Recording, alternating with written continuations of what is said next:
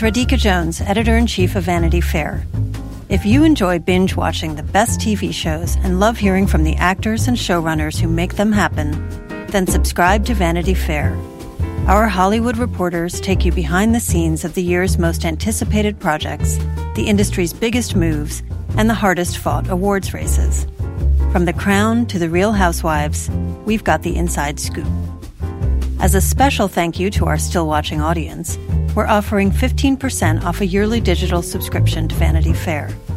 Visit vanityfair.com today and use promo code POD15. That's vanityfair.com, promo code POD15 for 15% off a yearly digital subscription to everything you want.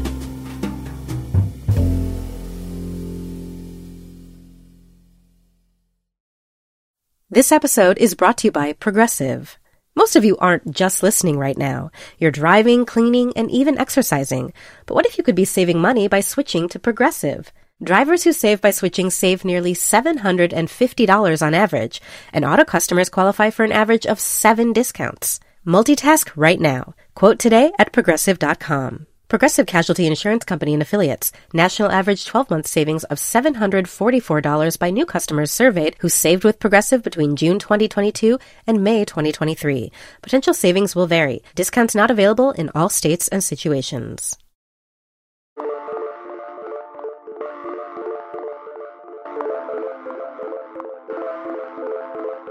Wind Gap. A murder there. Another one's missing now. Get me a story. Uh, Mama, goodness, I didn't expect you. The house is not up to par for visitors. I'm just in town on business. What kind of person does that? Hurt a child. Doesn't help anything. Riling folks up. You got two mutilated girls on your hands. Someone else is doing the riling. I didn't come back to cause any problems. Everything you do comes back on me. Mama says I need to be careful around you. Dangerous? Hi, I'm Jeremy Larson, the reviews director of Pitchfork, and this podcast is supported by Pitchfork Music Festival. Pitchfork Music Festival will take place July 19th through the 21st at Union Park in Chicago, Illinois. This year's lineup features Jamie XX, Alanis Morissette, Black Pumas, Carly Rae Jepsen, Brittany Howard, Jai Paul, Muna, Jessie Ware, 100 gecs, and many more. The festival also features diverse vendors as well as specialty record, poster, and craft fairs, and works to support local businesses while promoting the Chicago arts and food communities as a whole. For more information on tickets and lineup, visit pitchforkmusicfestival.com.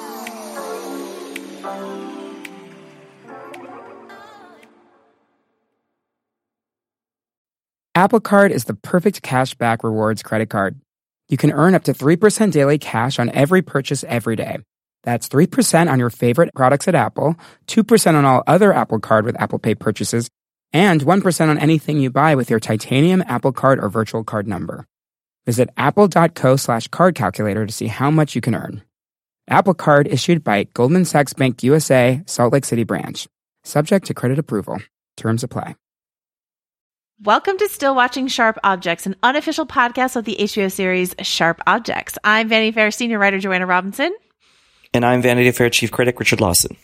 Each week, we'll break down the latest episode as well as occasionally chat with someone who has worked on the show itself. But since the show does not premiere until next Sunday, July 8th, uh, Richard and I are here just to chat a little bit in advance with you about why we picked this show as the next one to watch. Uh, if you've been following along the still watching journey, you know we started with American Crime Story uh, Versace, uh, or the assassination of Gianni Versace. We did Westworld, and we thought we would like mix it up and do something super cheery and Yeah. uh, do Sharp Objects, a murder mystery set in uh, Missouri.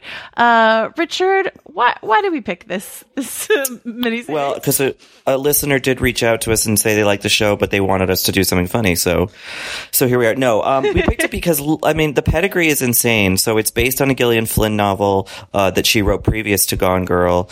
Um, it stars Amy Adams and Patricia Clarkson. It every episode is directed by Jean Marc Vallée, and Marti Noxon is the sort of you know, creator, but, but, you know, sort of producer overseeing it all. So like, that's a pretty insane roster. And, and when the summer is otherwise a little quiet, um, how could we not cover this one? Yeah, so you know Jean-Marc Vallée, uh, who you know has done a number of films, but like most recently in the TV landscape, um, did brought us Big Little Lies, that that last female-fronted, uh, sort of soapy, murdery drama from HBO. I think this this is definitely going to be a little darker than that one was, even though that had plenty of darkness to it.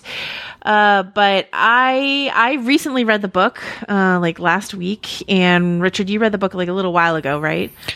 Yeah, I read it years ago. Like I read Gone Girl and was like, oh, I want to read more of her, and so I did that. So I don't really. I remember like they like the setting and like various like details, but I don't remember the plot really at all.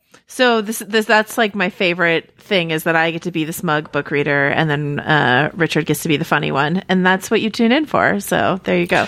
And then uh, list up, but some listeners on um, I guess Apple Podcasts will call me lazy for not reading the book. But you know what? no. I could deal with it. No, no.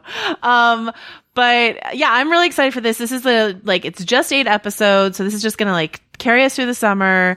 We'll pick probably another show in the fall, but um, you know, I don't know. I, I'm just I'm excited to dive into this. We're going to be talking to a lot of people involved in the show. Marti Noxon. I mean, basically, this is our secret backdoor pilot to someday Richard and I doing a Buffy Vampire Slayer podcast, right? Right. That's right. Yeah. Which will which will be our our final act before we both expire.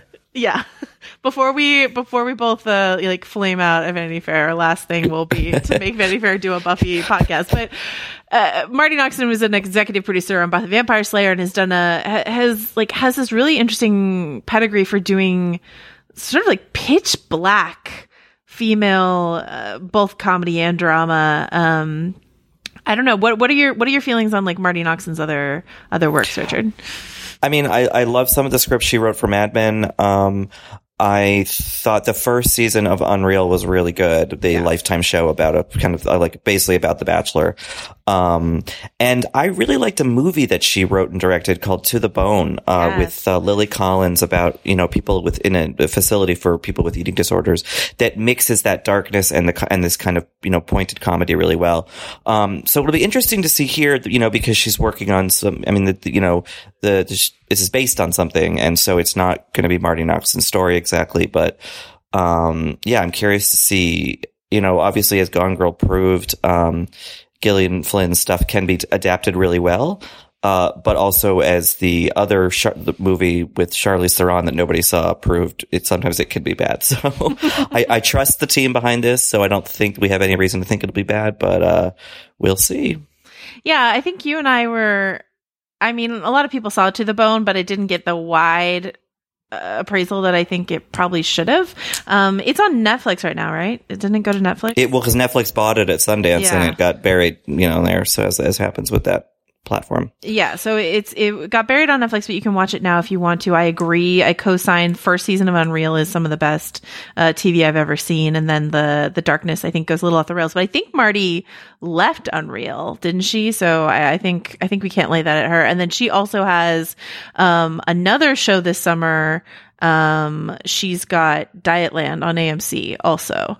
So, um, you know, Marti, Marti Noxon's pr- pretty busy giving us a, a, dark and gruesome look at ladies. So, yeah, well, I'm here for it. So, and, um, and yeah, and I'm just I'm I'm just interested to see what Jean-Marc Vallée has done with this. I have only watched like the first few minutes of um of sharp objects. Someone who who was listening to our Westworld show, uh, you know, was excited for us to do sharp objects. Was sort of like, I need a break from, uh, you know, shows that are really hard to follow, like Westworld can be mm-hmm. sometimes. Mm-hmm. And so they were asking me if I thought Sharp Objects would be more linear. And while the book is pretty linear, there's some flashbacks in the book. The book is pretty linear. My perception of the first few minutes of the premiere, which once again is all I've seen, is that Jean-Marc Vallée is doing his usual sort of like somewhat occasionally surrealistic uh, approach to memory. Uh, so I, I, don't. It's not going to be like Westworld confusing, but I think it's going to try to be a little bit more, um, I don't know, artistic than maybe the very straightforward way the book is told. Yeah, I mean, I think the thing about it and about Vallée as a director for this project is if people watch Big Little Lies and Shailene Woodley's plotline had a lot of these kind of cuts and sort of, you know, jumps back and this kind of lyrical collage stitched together kind of look because she was kind of dwelling in a memory a lot of the time, Yeah. uh, similar to Reese Witherspoon in Wild, which Vallée directed.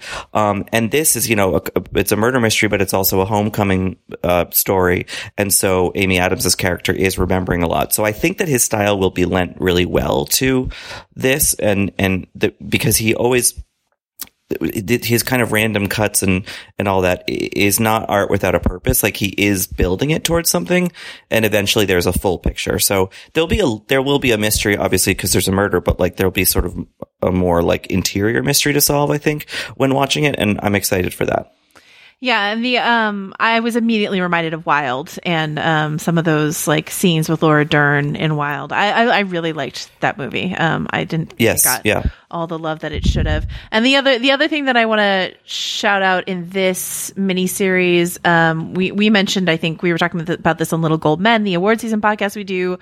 I'm really excited for Elizabeth Perkins because she's just like a character actress uh, that I always enjoy and that character in the book is sort of over the top so i don't know how much she's actually in the show but um that's that's a potentially really juicy part for her and then uh, I always love I love Chris Messina and Chris Messina in this um, makes me think of maybe like what Big Little Lies did to Adam Scott, right? Which is like take a sitcom leading man. Not that Chris Messina hasn't done dark stuff, but take a sitcom leading man. A lot of people know Chris Messina from the Mindy Project and sort of really put some dark uh, on him. Uh, that's that's sort of Yeah. what I'm thinking about. So No, I'm I'm I'm intrigued about him, and you know, I, it's my gay duty to just kind of say Patricia Clarkson is playing a kind of creepy matriarch who lives in like a like adult like human sized dollhouse essentially. So like that's pretty appealing.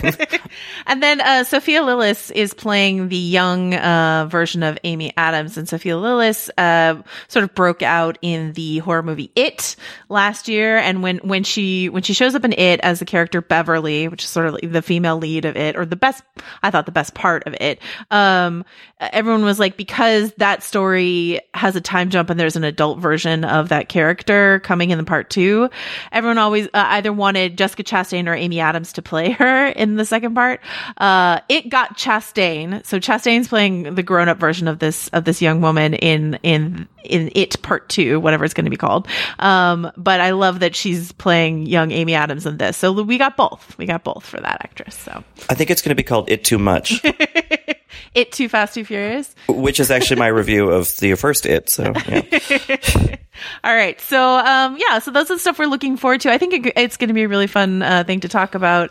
The, la- I guess the last thing I want to say is that, um, I'm intrigued that this is part of the Blumhouse Productions arm. Blumhouse is like obviously known for its, uh, big screen horror like Get Out and Purge and The Split and all that sort of stuff. And so this, um, you know, it's done. It's done TV before. It did the Normal Heart, the HBO, um, another HBO miniseries. But uh, I'm I'm interested to see. I don't know what what horror sort of uh, elements might creep into the story because it's not exactly a horror, but it's Southern Gothic, and that always has like some fun sort of creepy, as you said, uh, Patricia Clarkson living in a in a life size dollhouse. So you know, good times. Yeah, no, I think it, it'll be spooky and it'll be intriguing and maybe sexy. I don't know. Um, so we haven't really done a lot of sexy on this podcast. I mean, I guess there were aspects of Versace that like, But it was like sad, it was sexy. right? It was all like, oh, they're all gonna die. Yeah. Um, and Westworld. I mean, I, I, I don't know. I, I don't, I don't know that I found much sexy in that beyond, you know, uh, certain actors on horses. Um, so yeah, I mean, I'm intrigued. I'm ready to go. I am glad that we have a little summer show to keep us occupied while the world falls apart. Uh, yes. And on that cherry note, Richard, where can people find you until we uh, until next week? Uh, be in my Fallout bunker, uh, trying to figure out how to do something about the Supreme Court. Uh, no, I'm on VF.com. I'm on Twitter and Ryla, at Rilaws, R-I-L-A-W-S. Where are you, Joanna? I'm also on, on VF.com, and you can also find me on Twitter at Joe Wrote This, and I will we'll probably broadcast next week from Richard's bunker just to be safe, and we will see you then.